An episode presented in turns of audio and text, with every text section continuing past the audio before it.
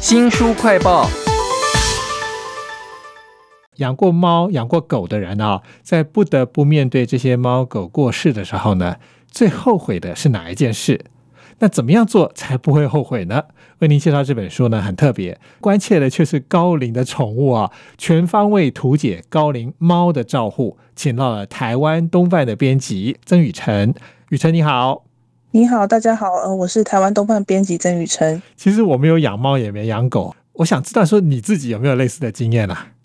我是养狗，之前就是有一两只也是有照顾到最后一刻。那应该很难过吧？有没有很后悔的之前没有做好的事呢？因为那时候还在上课嘛，是学生，所以不常在家里，那就会有点后悔，说是不是没有陪伴他，没有就是让他做更好的医疗等等。可是我看这本啊，全方位图解高龄猫照护啊，让我最压抑的是，原来他生前可能有一些痛，但他表现不出来，我察觉不到的地方。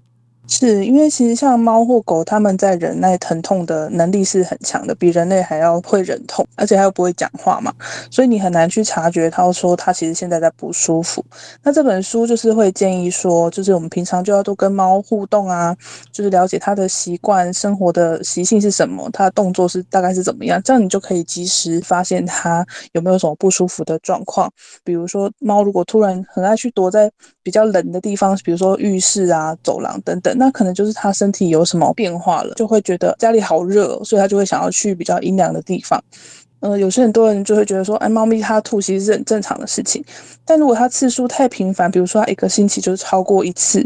或者它这段期间有开始有体重降低啊、食欲变小等等的状况的话，那可能还是跟它的代谢有关系，或者是有其他的病症。那这个时候我们就会建议说，你可以观察它吐出来的东西的状况，那也可以带去给兽医师看看。书名叫做《全方位图解高龄猫照护》啊，它其实副标题很长哦，包含了日常的照护、疾病的知识、临终前的准备哈，亲手设计爱猫的优质老后生活。请到的是东贩的编辑啊，曾宇辰。如果我要送一只猫去医院看病的时候，过程也要注意很多事哎。我觉得日本人写书真是非常非常贴心啊。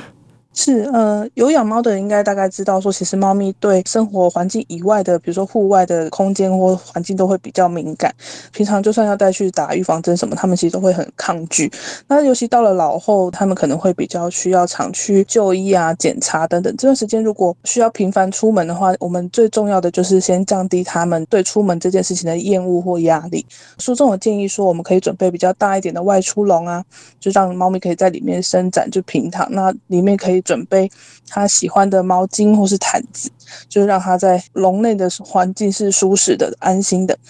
那我们带去医院的时候，有些人可能会搭捷运啊，那这个时候我们建议就是避开尖峰时间，因为人太多，其实猫咪会觉得很有压力。可能乘客也不喜欢猫，它可能就是造成彼此的压力，甚至连住那个猫的医院哈。这本书全方位图解高龄猫照护呢，都有详细的说明、贴心的指导哈。因为它这本书啊，全方位图解真的是你看一张图哦，就一目了然该做什么没有注意到的。比如说有一张是猫咪的无障碍空间图，那张图画得很漂亮啊。是，因为现在人其实家中空间也没有那么大嘛，他书中有用插图来建议，就是我们家中环境的配置，比如说猫砂盆就尽量放在旁边，因为老后的猫咪它可能会有退化的状况，它可能比较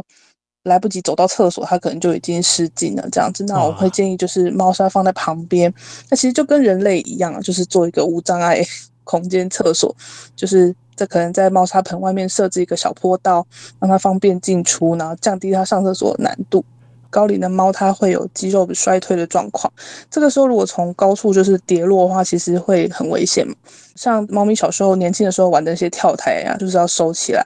那像家中如果有楼梯或是有高低差的那种地方的话，建议都还是要围起来，让猫咪避免去接触到这些环境，然后造成危险。真的非常贴心耶，都在这本全方位图解高龄猫照护。其实不只是照顾猫，也照顾到这些饲主们，因为可能你用一堆文字来描写的时候，他没有办法理解哈。看一张图就可以知道说我什么东西要做没有做到哈。其实这本书还有非常详细的猫咪常见的各种疾病，包括了肾脏的、甲状腺的、艾滋，还有传染病、糖尿病、癌症哈。因为我不是兽医嘛，我觉得应该留给读者自己去看了。我比较想知道是说，有一些很细的东西，像老猫它不太爱喝水，或者是他可能连吃东西都已经没有食欲咯，那主人应该怎么办呢？是因为在中末期的猫咪它可能会因为身体不适，然后所以有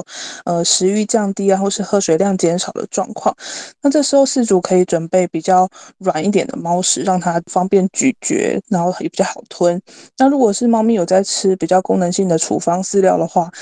一开始它可能没办法接受，那我们可以跟原本它吃的饲料先混合，让它去习惯。我们现在要换饲料了。有些不太爱喝水的猫咪的话，书中有建议说我们可以频繁的帮它多换一些新鲜的水，或者是在水中可以加一点猫咪可以喝的那个柴鱼高汤，刺激它想要去喝的欲望。那因为它喝水量可能会减少，所以我们建议在家中各个地方都可以多放几个碗装水，让它就是不管走到哪里，它随时想要喝都有水可以喝，提高它喝水的量。其实还有一点我觉得也很棒的是，主人可以更常去抚摸你的爱猫，而且可以摸一些猫它自己舔不到的地方，它就会觉得非常的舒服哈。那到底是在哪里呢？可以看这本全方位图解高龄猫照护啊。其实这本书里头还有很多的图解哈。哇，我都不知道说要怎么样喂猫咪吃药，这种照护技巧只要看这本书呢，你就知道要摸哪里，要压制住猫的哪里才能够让它乖乖的吃药嘛，留给读者自己去看哈。它后面还有一个章节，我觉得非常的适合我们这些饲主看。猫要死了，或者是它真的死了以后，我心情反而很难调试，这个地方到底要怎么做呢？是，其实在猫咪比较老的时候，它因为状况很多，那人其实担心它的状况啊，还有一些就医的花费啊等等的负担，多重的压力下，主人其实会有很多的煎熬的状况，心情会很不好。那这本书最大的目的其实就是要帮助这些饲主，就是做好猫咪临终前的准备，不管是实际的葬礼啊、火化等等的，还有一些心理的调试。他有建议说，就是猫咪离世之后，我们饲主可以留一些时间做一些自我调试。你可以跟一些明白你的状况有，比如说同样有养宠物的亲朋好友聊聊啊。刚刚有提到说，有些饲主会在猫咪过世之后，可能就很后悔啊，就说啊，当初是不是应该可以做得更好，就是太纠结在过去。那其实作者有提到说，不管是在照护的过程，或者是治疗的选择上，其实你只要当下是为了宠物去着想，其实你做任何选择都是最好的选择，不需要再过度的自责。其实还有一幅画我非常的有感触，就是这个饲主呢抱着猫咪，旁边的文字是写着说抱到最后一刻哈。我觉得这件事应该不难做，而且你也跟你的猫在最后一刻还是相处在一起的，就不会有这么多的自责了哈。都在这本全方位图解高龄猫照护当中哈，它的插画图跟表都非常值得看啊。比如说他会模仿世界名画啊，不是有个美国老鹰啊，一个戴高帽子说 I want you 去当兵嘛，可是他画的是一只猫戴着高帽子说 I want your help 这个是非常有趣啊。是，因为我们刚刚提到就是猫咪它的疼痛它其实是会忍耐住的，其实你平常不太容易去发现它的状况这样。那这本书它有提供一个疼痛程度的推测表，就是我们可以透过这张图，它有附插图跟状态的描述，我们可以透过这个表去观察自己猫咪的状态是什么，比如说它是不是碰到它就会有攻击的反应啊，或者是它有一直在整理自己的毛发，或是它是不是都怎么都缩着不动等等的。透过这张图可以帮助你判断猫咪现在的身体状况。那这些观察除了可以帮助饲主做一个心理准备，我是不是要去就医了等等的判断之外，其实在就医的时候也可以提供给兽医师做参考，帮助他们做正确的判断。哇，连兽医师都也需要这样的资讯，难怪这本全方位图解高龄猫照护提醒了很多饲主没有想过的事情啊。它的副标题是日常照护、疾病知识、临终准备，亲手设计爱猫的优质老后生活啊，都在这本全方位图解高龄猫照护。